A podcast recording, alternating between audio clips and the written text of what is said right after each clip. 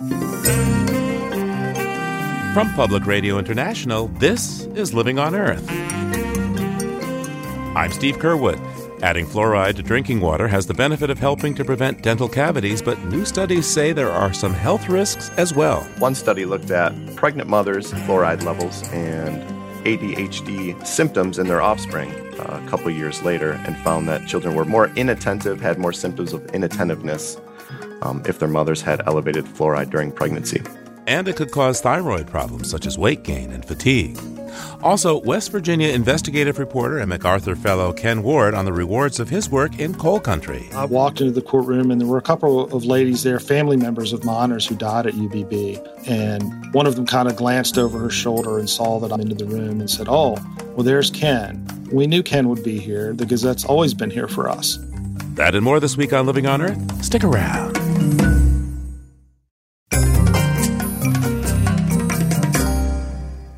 From PRI and the Jennifer and Ted Stanley studios at the University of Massachusetts Boston, this is Living on Earth. I'm Steve Curwood. In the U.S., most of the public drinking water supply has fluoride, which is intended to prevent dental caries or cavities. The Centers for Disease Control and Prevention has called water fluoridation one of the 10 great public health achievements in the 20th century, and the original research in the 1940s was based on sodium fluoride. These days, though, the bulk of fluoride added to drinking water is in the form of silicofluorides, which are non pharmaceutical byproducts of industrial processes that can corrode old pipes. And now a growing body of research associates fluoride added to drinking water with health risks, including ADHD and such thyroid problems as weight gain and fatigue. Here to discuss the recent research and the health risks and benefits of fluoridated water is Brian Bienkowski, editor for Environmental Health News and the Daily Climate. Brian, welcome back to Living on Earth. Thanks for having me, Steve. Why should we be concerned about these studies? We hear that fluoride's a good thing. Why should we be worried? Right. And it's an interesting debate because there is uh, two points of public health pitted against one another you have healthier teeth because of this, but also some of these links that are concerning. And I think the concern for many health researchers is that we are putting this in our water and we're not sure exactly what each person's exposure is. So, your exposure living in a community water supply that receives fluoride may be different from mine. I live in the country and I'm, I'm on a well, so there is no fluoride added to my water. So, we really have this widely varying exposure levels to fluoride for, for different people. So, usually when it comes to talking about chemical exposure, we're looking to limit accidental contact. Of course, in this case, we're purposefully dosing ourselves with fluoride. Talk to me about some of the history behind having us add fluoride to our water supplies. So, for decades now, we've been adding fluoride to some community water supplies in order to prevent tooth decay and cavities in teeth. It's been successful, and most public health associations don't dispute that but there is growing concern that we're adding fluoride and without knowing exactly how much certain people are being exposed because you may drink more water than I do, for example. But it has been considered a, a, pretty big public health success to this point. So, what portion of the population of the United States would you say is exposed to fluoridated water at significant levels? So, the most recent data from the Centers for Disease Control and Prevention has about 66% of the US population that's about 75% of community water supplies are having fluoride added to it. And fluoride is naturally occurring in some water, but they put it at a level that they have found protective of, of teeth. So, what are some of the health impacts that these studies are showing that are correlated with the ingestion of fluoride in water? So, just this month, there were three studies published on the same day that found two different health impacts.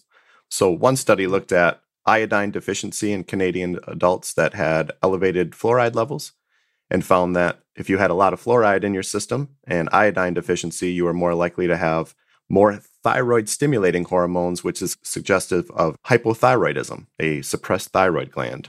And then one study looked at pregnant mothers' fluoride levels and ADHD symptoms in their offspring uh, a couple years later and found that children were more inattentive, had more symptoms of inattentiveness if their mothers had elevated fluoride during pregnancy. And then a separate study was just showing that if you live in a in an area that has fluoridated water, the pregnant women had two times the levels of fluoride in her urine compared to women who lived in areas that did not have fluoridated water. And what about the scientists who conducted these studies? What do they say is significant about their results? Well, specifically in the Canadian study, I mean, this was a massive study looking at 7 million adults in Canada. 18% of those adults had iodine deficiency. So we're talking a million and a half people at risk from higher fluoride in the water and iodine deficiency. So that's a significant amount of people. And of course, the other study looking at children, anytime you talk about children, potential developmental health impacts, children are just more susceptible to chemicals and chemical exposure when they're in the womb and they're still developing as young as young infants. So that's definitely a concern. So somebody listening to us might be using fluoride in the toothpaste at home or, or mouthwash. How concerned should they be uh, about that exposure to fluoride?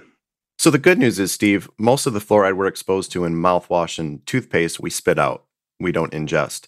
Children, that's a little bit different studies have shown that children are a little more susceptible to maybe swallowing some of that toothpaste. So maybe their exposure is a little higher.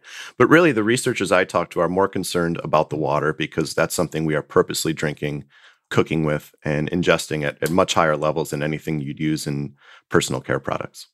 How do you think these studies might impact the regulation of water fluoridation here in the United States? Well, the American Dental Association has really drawn a line in the sand and said that fluoridation is a good thing. And you can't blame them because they come from the standpoint of looking at people's teeth and oral care, and it's been a public health win for that. Whether or not these studies in particular will gain any traction or move the needle on this issue remains to be seen. But I think there is a kind of a growing concern in the in the public health community. In all the researchers I spoke to, this was just another study in a line that they're trying to do to try to tease out any of these health impacts. So you're going to see more of these studies coming out. Now, since water fluoridation does have a positive record in terms of helping to protect children's teeth from cavities, how do you balance the pros and cons of this issue? I think the way to do that is to try to find these levels which could be protective of teeth, but could also be put at a level that's not impacting people. I spoke to a dental health expert who took these studies very seriously and said maybe the answer is certain communities that are disadvantaged and maybe don't have the opportunity to practice good oral care at home or don't have health insurance, maybe fluoridation is good for those communities. Whereas other communities that have those benefits, maybe water fluoridation isn't a good idea there. So I think it's just kind of taken a more nuanced view of how we put fluoride in the water and to what communities are served. Now, for a number of years, people who were opposed to having fluoride in the local drinking water supply were, were labeled as extremists and there were political organizations to the right, for example, John Birch Society, that uh, were anti fluoride. Um, what about the politics of fluoride in drinking water?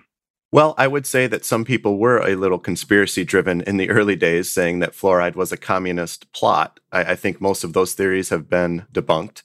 I think what's most important to take from these new studies is that it's more nuanced than being pro or anti fluoride. This is a compound that is shown to affect the thyroid, and there's no disagreement with that in the medical community. The disagreement is whether it's being put in our water at levels that's indeed doing that. So I think that the best way to go forward here is to follow the science and have policymakers follow through on actually using the best available science. Brian Bienkowski is editor of Environmental Health News at ehn.org and dailyclimate.org. Brian, thanks so much for taking the time with us today. Thank you, Steve.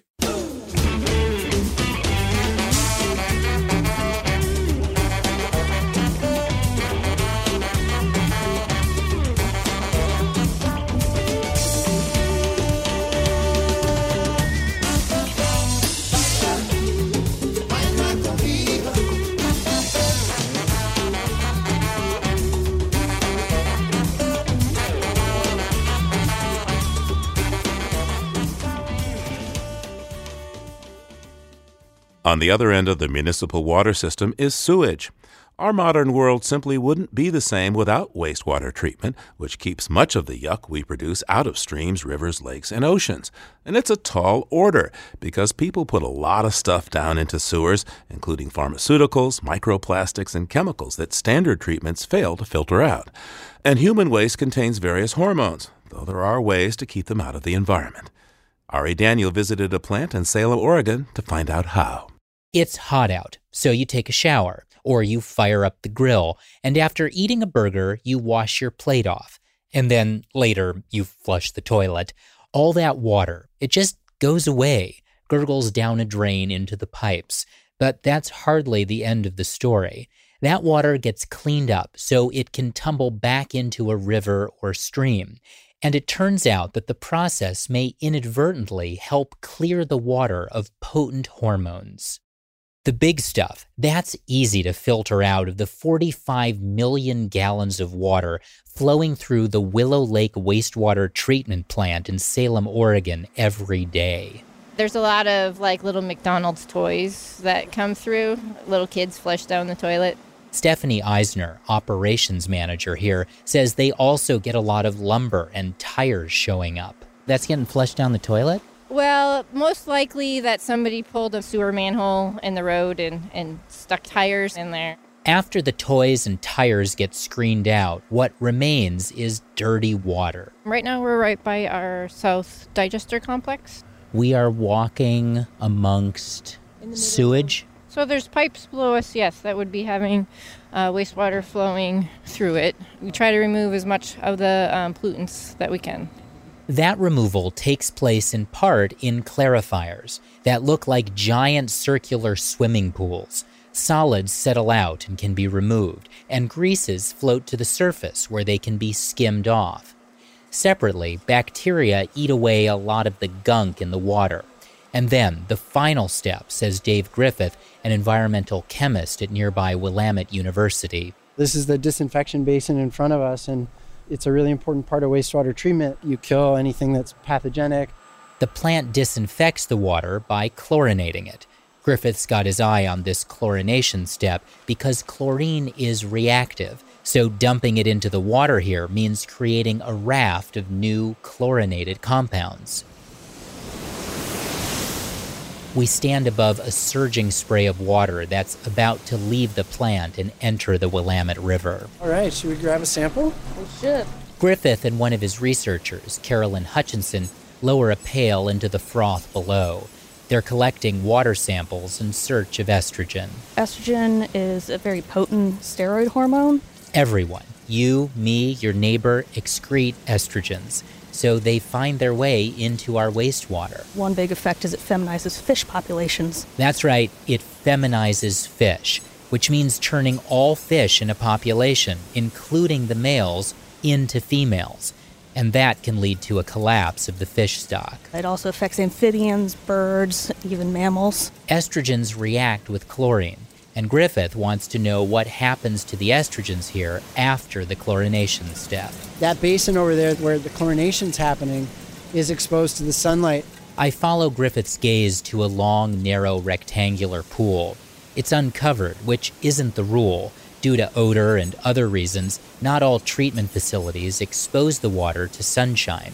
But the UV radiation from sunlight introduces an unexpected and free benefit. One intriguing thing that we found is that the chlorinated estrogens degrade much more quickly under sunlight than the regular estrogens before they even get to the end of the basin. In other words, they've degraded before the water exits the plant and returns to the river. That's good news. Stephanie Eisner again. So it, it might make some people change the way they do things. Our goal is that we can inform how we treat wastewater in a more cost effective, overall, a better way. A couple miles away, a small boat speeds along the Willamette River. Dave Griffith is aboard. So there it is right over there. He points to a spot in the water near the tree lined shore. It's where the water from the treatment facility flows into the river and gets diluted. So we're going to go just downstream of this point to get a sample of basically river water and wastewater mixed together. This is where Griffith can measure how many estrogens there are in the real world, which will tell him just how effective the degradation of these hormones has been.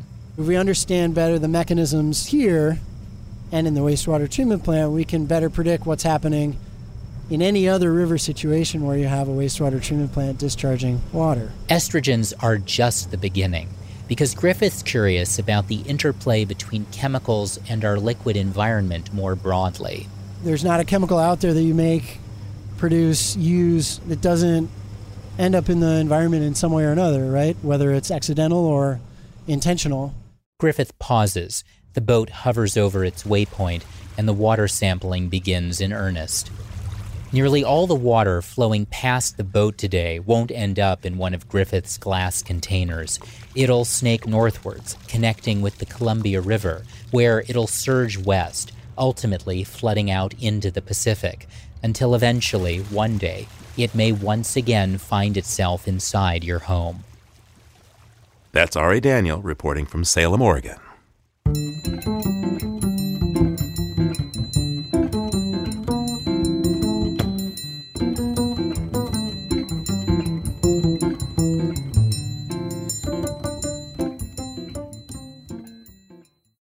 You like what you hear on Living on Earth, please join us with a gift of $5 or more.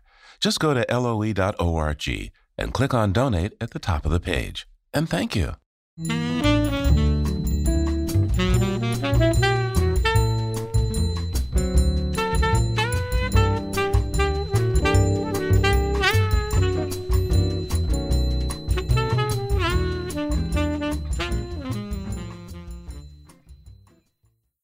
Time now for a look beyond the headlines with our intrepid scout, Peter Dykstra. Peter's an editor with Environmental Health News. That's ehn.org and dailyclimate.org. He's on the line from Atlanta. Hey, Peter, what do you have for us today? Hi, Steve. You know, there's no more competitive business out there than the package delivery racket. You've got uh, the Postal Service and FedEx and UPS all trying to outdo each other, all trying to outdeliver each other. And in at least one case, they're trying to outgreen each other. Really? I mean, I think all these boxes that I'm getting, I don't know how green they are. How are they trying to outgreen each other? Well, UPS is trying out a new method of delivery heavy duty electric bikes that can carry trailers with up to 400 pounds of your stuff. They say this will reduce pollution and help them navigate more efficiently in urban areas. 400 pounds, that's a lot of pedaling. That's a lot of pedaling, except these are e bikes, so there won't be any pedaling involved. Uh, and the irony of all this is that the city of Seattle, where this will be tested out, is where UPS started out in 1907. I'm sure we both remember it well. And UPS started as a bike service, and now they're a 21st century bike service. Hey, Peter, I don't want to pop your bubble, but you know, I don't remember 1907. What else do you have for us today? More environmental news from China. As we hear over time, some of the news from China is promising in terms of their addressing the huge environmental problems from a growing nation of over a billion people. Some of it's bad. This particular environmental news is to me particularly outrageous. China is reversing a 25 year ban on the use of tiger and rhino products in traditional medicines. Wait a second, uh, but those are endangered animals. What's going on? Well, yeah, and there's no mention in the official announcement of the status of tigers and rhinos. China says they can handle it. They say that this will be tightly regulated. They also say that they're only going to take tiger and rhino parts from farmed animals. What sort of medical value do these things have anyway for people? Uh, the Western world, everybody outside the Chinese traditional medicine world, says they're useless. They're ornamental, they're status symbols in a country with a rapidly growing middle and upper class. And no less than the World Federation of Chinese Medicine Societies agrees and says that tiger bone has no relevance to medicine and healing whatsoever. Let's take a look back into the history vault now. What do you have for us today? 1995, in early November, the start of fall, was a grand passage. Do you know what a grand passage is? Some kind of a dance? A grand passage is when all of the waterfowl, ducks and geese by the millions, take off on their southern migration all at the same time. There was one in 1940, there was one in 1955. The most recent was 1995 when a cold snap in Canada forced all of these ducks and geese up in the air, headed south in such numbers that they actually closed the airports in Kansas City and Omaha. So I imagine this is what would happen back in the day of the passenger pigeon. Happened with the passenger pigeon, except the passenger pigeon went extinct in 1912, so air traffic was a little bit less of a concern. I guess not, Peter. Hey, thanks so much for taking the time with us today. Peter Dykstra is with Environmental Health News. That's ehn.org and dailyclimate.org. And we'll be talking about the elections real soon. Looking forward to it. Thanks, Steve. And there's more on these stories at our website, loe.org.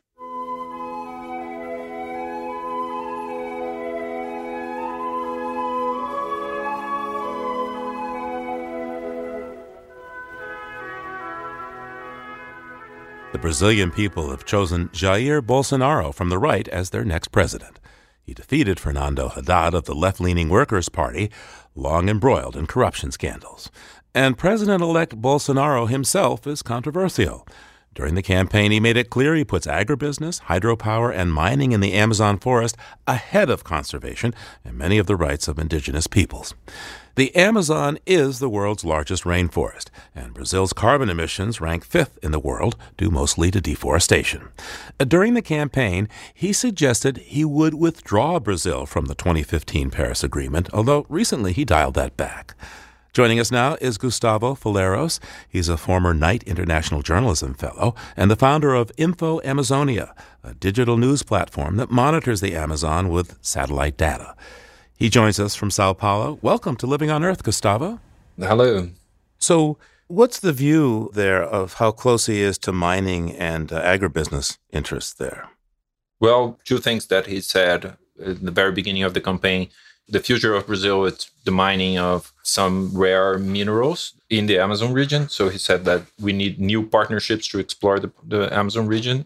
And as for the agribusiness sector, they openly declared their vote on Bolsonaro. And one of his main proposals is actually to ban an organization which is called the Landless Movement.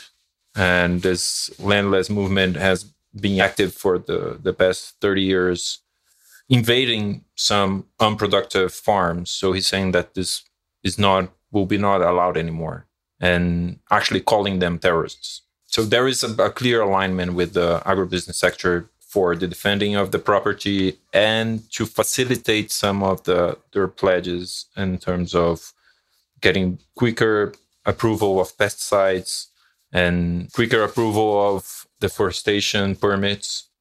So, um, so he favors large agribusiness over small farmers. Let me ask you about deforestation. Now, for years, deforestation has gone down in Brazil. In fact, mm-hmm. up until I think 2012 or so, under uh, Lula, it had decreased. But in recent years, deforestation has been increasing. Mm-hmm. Um, what will the President elect Bolsonaro uh, do about deforestation? Uh, which way do you think he'll push the trend? I think it will continue to go up that's based on some analysis that I read. It started in 2012 after a change on the forest code, a law that was very important in Brazil was made, giving the sign to producers that it was okay to cut down trees because at some point the government would pardon them.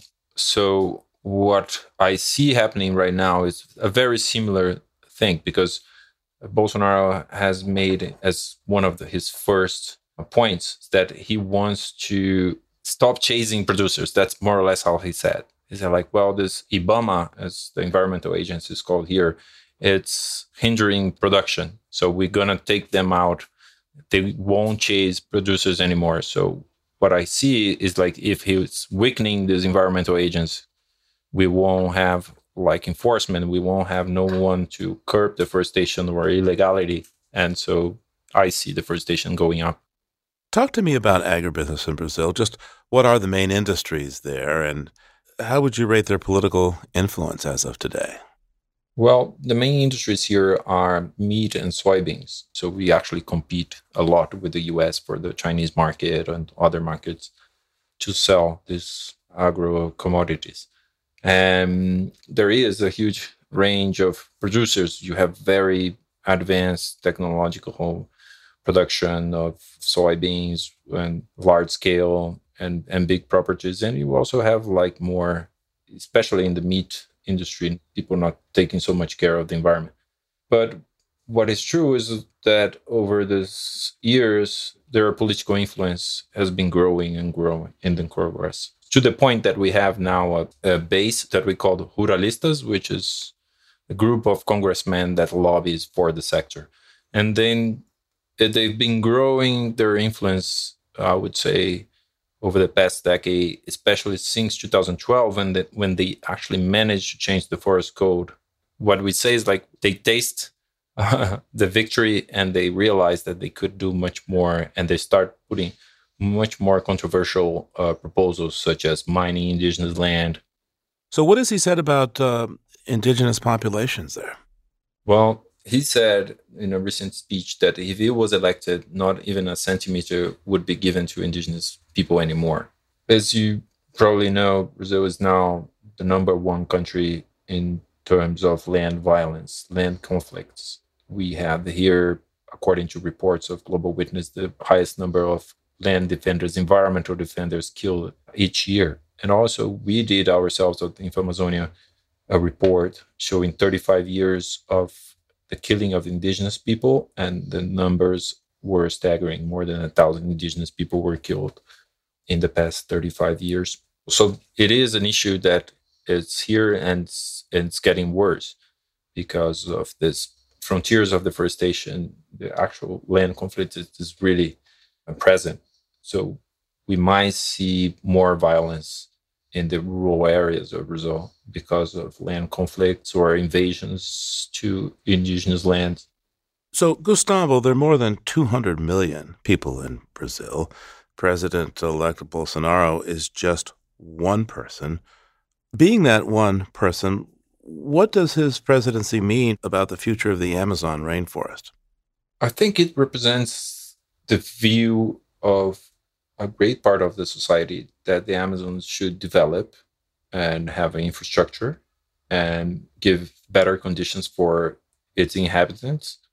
But I don't think it represents the wish of a great number of Brazilians that this improvement of the region should happen with what we call sustainable development, with the care of the natural resources and assets and biodiversity and water that we have there there is a need for development, of course, but it needs to be done in an inclusive way, taking into account the people who live there for centuries, which are the indigenous people, and even taking into account the future of people who are not Brazilians, who depends on this tropical forest for having a stable climate. Gustavo Faleiros is a Brazilian journalist and a former Knight International Journalism Fellow. Thanks for taking the time with us today. Thank you.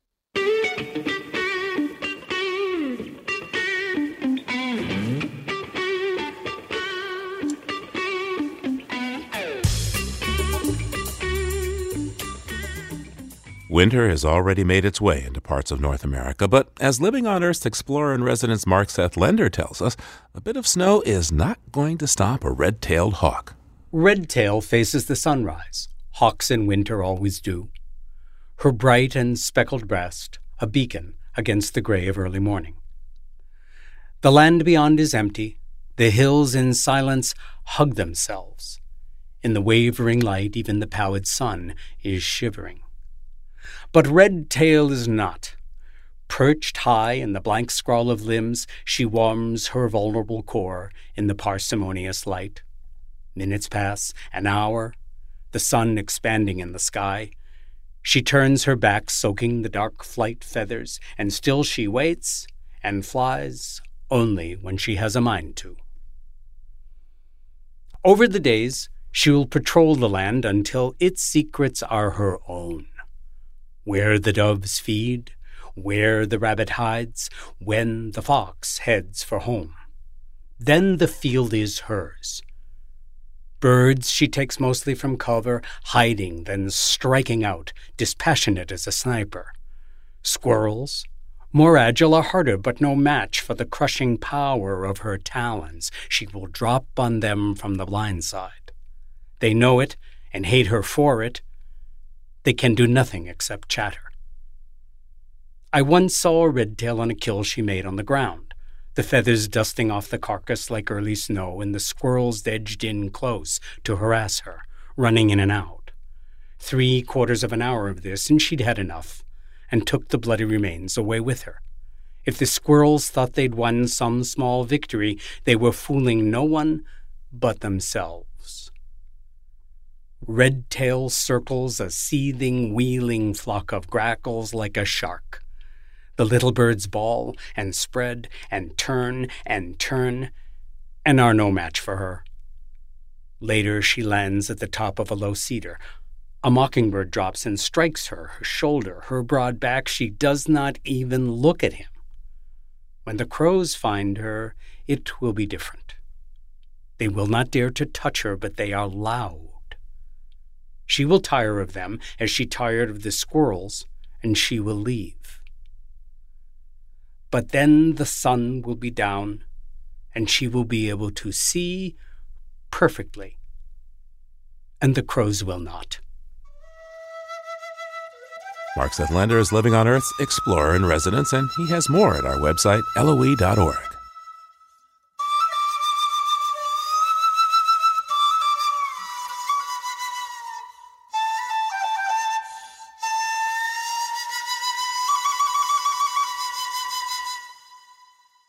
You can hear our program anytime on our website or get an audio download.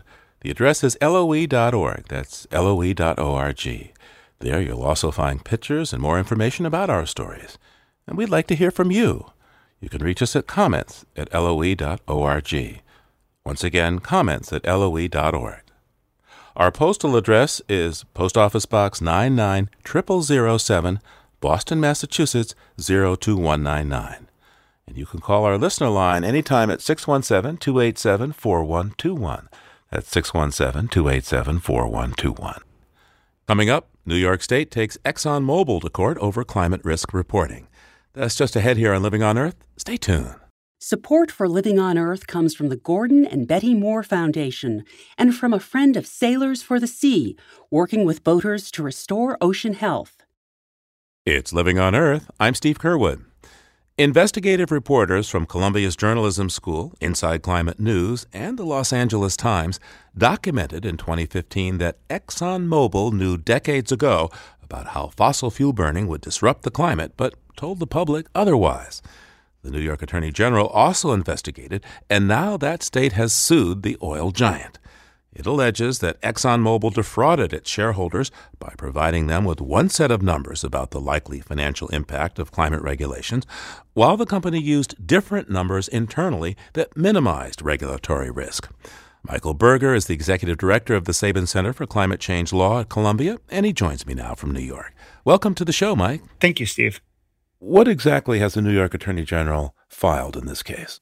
So the New York State Attorney General filed a summons in New York State Supreme Court that alleges that Exxon intentionally misled investors about the risk that climate change regulation poses to its core businesses. And at the heart of the case is the claim that Exxon told investors that it was using one cost of carbon in order to account for the future of greenhouse gas emissions regulation when in fact it was using another a series of lower numbers depending on the particular circumstance.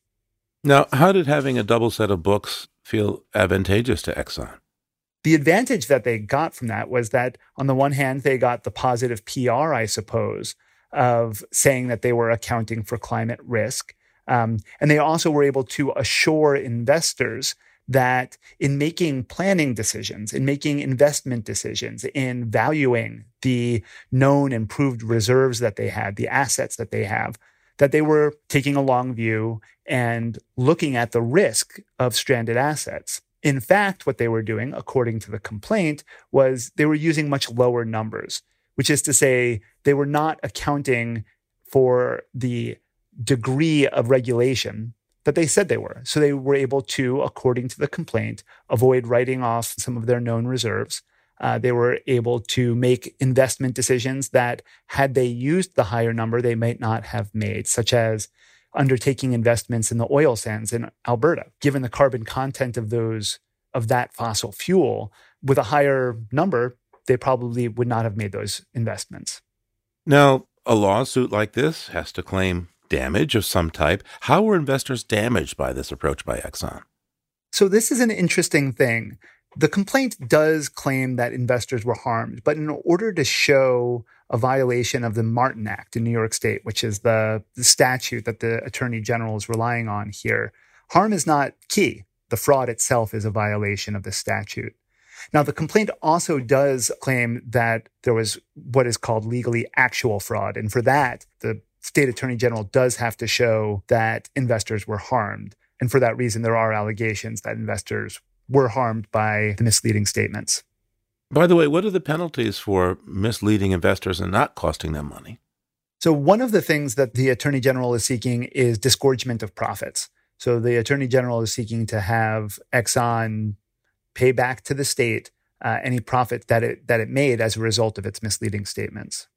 Now, the other cities and states uh, have attempted to sue fossil fuel industries on the basis of being negatively impacted by climate change. There's some jurisdictions out on the West Coast, even New York City itself. To what extent does this particular lawsuit hold Exxon responsible for playing a role in climate change? Not just not telling investors what's going on, but actually being related to the, the cause of climate disruption.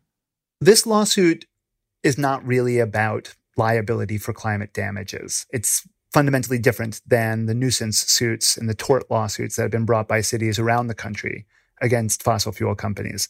This is really a corporate fraud case. It's about a company saying to investors that it was doing one thing when in fact it was doing another. Underlying it is this issue of stranded assets and whether Exxon was being forthright in acknowledging the risk that dealing with climate change poses to its business but it's not looking back at what Exxon has done and seeking compensation for the damages that have resulted from climate change.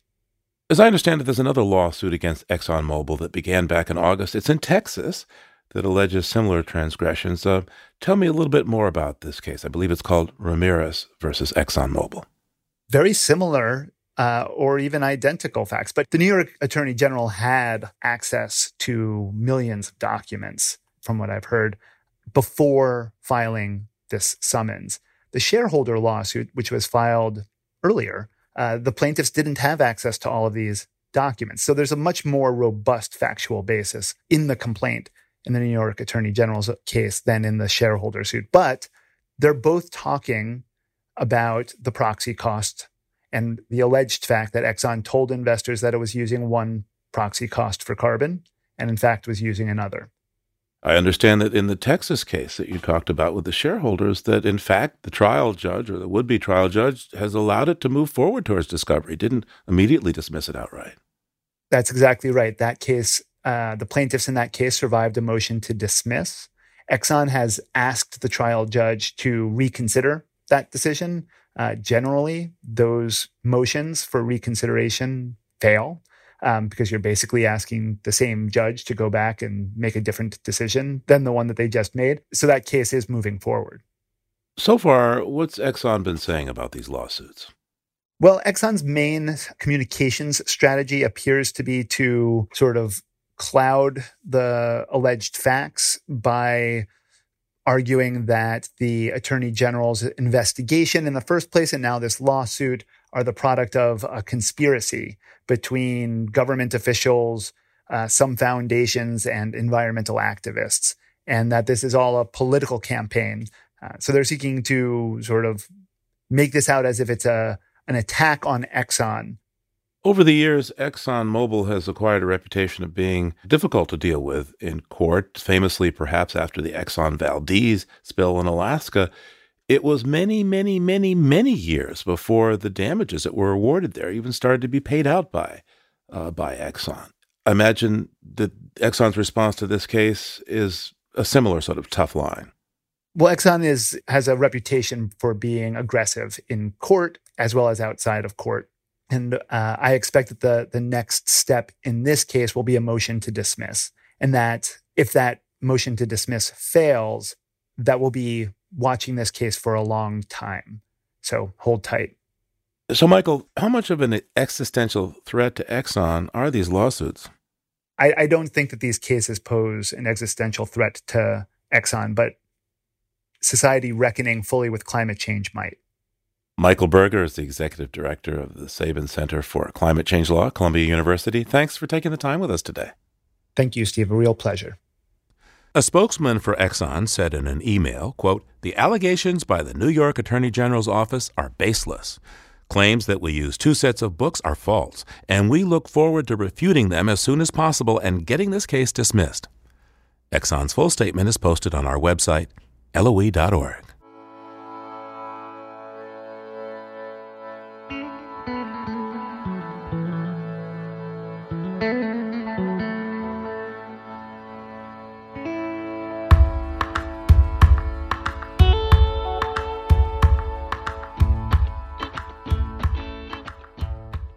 The MacArthur Foundation selects 20 to 30 people of outstanding talent each year as fellows. These promising individuals receive a no strings attached stipend of $625,000 that's meant to enable them to pursue bold new creative work or advance their expertise. One of the 2018 MacArthur Fellows is a familiar name in environmental reporting circles. He's Ken Ward, an investigative journalist based in West Virginia. Ken is best known for covering corruption within the coal industry and its effects on workers. He's been with the Charleston Gazette Mail since 1991. Congratulations, Ken. Thank you very much. Ken, now you've been reporting on the coal industry since 1991, so the math would tell us that's 27 years. What sparked this passion for covering these types of stories? Well, I got started covering the coal industry when I interned here at what was then known as the Gazette in the summer of 1989. And that summer, the United Mine Workers Union was on strike against a company called Pittston Coal. So I uh, spent most of that summer riding around southern West Virginia with a photographer and talking to coal miners on picket lines. And uh, it was just fascinating and really got my interest in, in that industry going. And here I am today. Talk to me about some of the biggest stories you've covered within the coal industry. Uh, the thing that I spent a lot of time on since April of 2010 was the Upper Big Branch mine disaster an explosion in Raleigh County, West Virginia, that killed 29 miners. And we spent a lot of time investigating that and writing stories about it, and then covering the trial of Don Blankenship, the CEO of the company, who spent a year in jail after he was convicted of conspiring to violate federal mine safety standards. The Trump administration has moved to uh, to reduce regulations on coal. How has that actually affected the state economically and public health wise?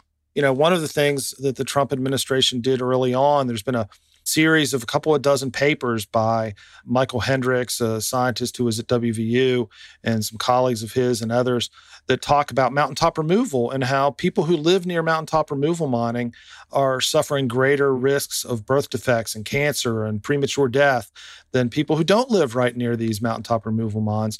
And the Obama administration had commissioned a National Academy of Sciences review of all that science that would help inform the Interior Department in perhaps passing additional regulations to, to help with those health problems. And one of the first things the Trump administration did was put a stop to that study. They withdrew the money so that the, the Interior Department said to the National Academy, we don't, we're not going to pay for this. We don't want you doing this study. So that isn't even really stopping regulations. That's just like stopping the advancement of knowledge about how this activity affects people. So that's that's one of the more significant things that I think has been done by this administration to to kind of quelch the public really finding out what's going on. Talk to me about climate change and how you've depicted that in your stories and, and how the West Virginia community has responded to that. Well, climate change is an awful tough issue in a place like West Virginia. It's, uh, you know, people here don't really want to think that wow we're going to have to just really redo our whole economy. And and one of the things i've tried to do with my coverage of these issues is not be drawn into kind of false debates about the science of climate change and instead kind of make sure that we ground our readers in the fact that regulations on climate change aren't what has damaged the coal industry in these recent years that that's not what's happened and and really i think that you know everybody everybody in life needs like a best friend because sometimes when you kind of go around the bend on something, you need somebody who's going to kind of pull you back and say, "Hey, wait, wait, wait a second, what are you doing?" Kind of grab you by the, the shirt and shake you and, and bring you back to reality. And and I think that for a, a small newspaper like ours, sometimes our job is to try to be our community's best friend and to tell them something they really don't want to hear, which is that climate change is real and we got to do something about it. Moving forward, Ken, now that you've been awarded the MacArthur Fellowship, uh, what projects do you intend to pursue? Uh, what do you hope to accomplish? And, and by the way, how did it feel to find out you've been chosen for such a prestigious award? I was pretty freaked out. I was just shocked. I had no idea that I was even being looked at for something like this. And later that night, three in the morning, I, I woke up and and it was one of these things where I, I thought, well, wait, that that couldn't really have happened, and I had to kind of roll over and get my phone off the nightstand and, and look and see, well, yep, I did get an email from them. I guess I wasn't imagining all of that. In the near term, what I want to do is I, I've got till the end of this year on my project uh, on the natural gas industry with ProPublica, and we've got I fear more stories than we have time. So I, I really want to get cranking on those and get them done. And, and what I hope to do is, is to stay here working at the newspaper and doing these kinds of stories. Ken, so you've been given this uh, amazing, prestigious award, the MacArthur Fellowship. But what are you most proud of? Well, two things. You know, one, you know, we spent a long time here, many, many years covering Massey Energy and Don Blankenship and kind of safety practices that miners were forced to live with under those companies and under Blankenship's leadership. And after his criminal case and his trial, and he was appealing his conviction, I went to Richmond to hear the oral argument in front of the Fourth Circuit Court of Appeals and walked into the courtroom. And there were a couple of, of ladies there, family members of miners who died at UBB. And one of them kind of glanced over her shoulder and saw that I'd come into the room and said, Oh, well, there's Ken we knew Ken would be here. The Gazette's always been here for us. And to me, that's just a really powerful sort of statement about what what journalism is all about. That these ladies, these widows of miners who who got blown up in a coal mine, were counting on us. And and two, you know, um, if you look at all of the folks who have who have been honored with these MacArthur fellows, I mean, it, it they're just really giants. And and for me, you know, one of the coolest things was my son Thomas is a is 13 and is a, is a big Hamilton fan.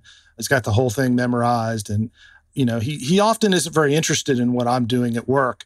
But when he saw that I had gotten this award that Lin Manuel Miranda had gotten, he thought it was a big deal. And that made me pretty proud. West Virginia investigative reporter Ken Ward was recently awarded a fellowship from the MacArthur Foundation. Ken, again, congratulations and thanks for taking the time with us today. Thank you.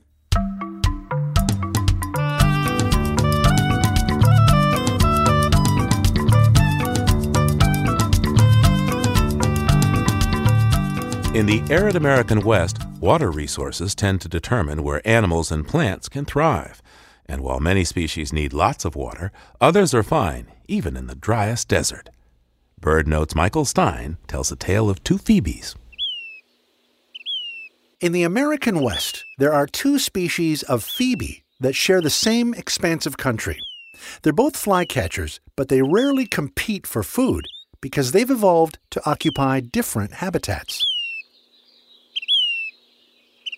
The Say's Phoebe's voice echoes off the rocks of almost any dry canyon west of the Rockies. A small brown flycatcher with an orange belly, the Say's Phoebe is named for Thomas Say, an early 19th century explorer and naturalist. It prefers dry, open habitats ranging from tundra to desert, usually well away from trees or water. It's just as happy nesting among stone carvings in an Aztec ruin in central Mexico as it is on a cliff face north of the Arctic Circle. No other North American flycatcher ranges nearly so far north.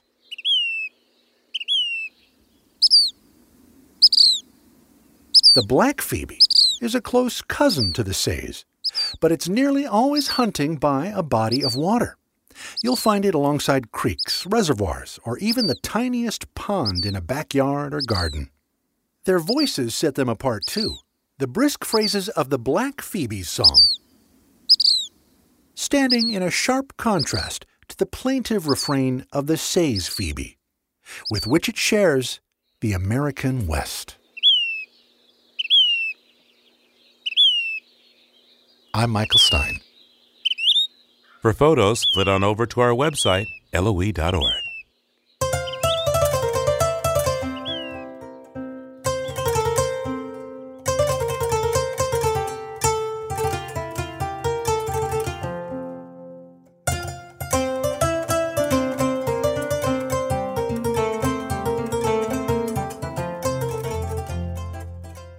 Next time on Living on Earth, Interior Secretary Ryan Zinke is moving ahead with leases for offshore wind, starting off Massachusetts and California. So I certainly want to praise Zinke for the positive effort towards offshore wind. It's really a drop in the ocean compared to the disastrous policies in the Trump administration. Offshore wind power, next time on Living on Earth.